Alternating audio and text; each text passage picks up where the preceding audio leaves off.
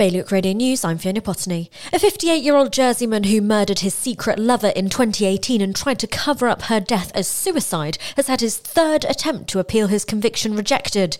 Jamie Lee Warne was convicted of the murder of 37 year old Susanna Basseigne after a trial last December.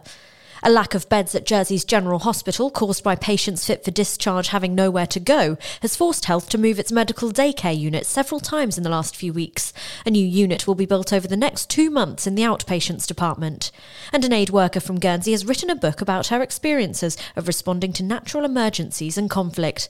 For more on all these stories, visit bailiwickexpress.com. Today's weather sunny periods developing this afternoon with a top temperature of 20 degrees. Low water is just after 6:30 this evening. Bailiwick Radio News.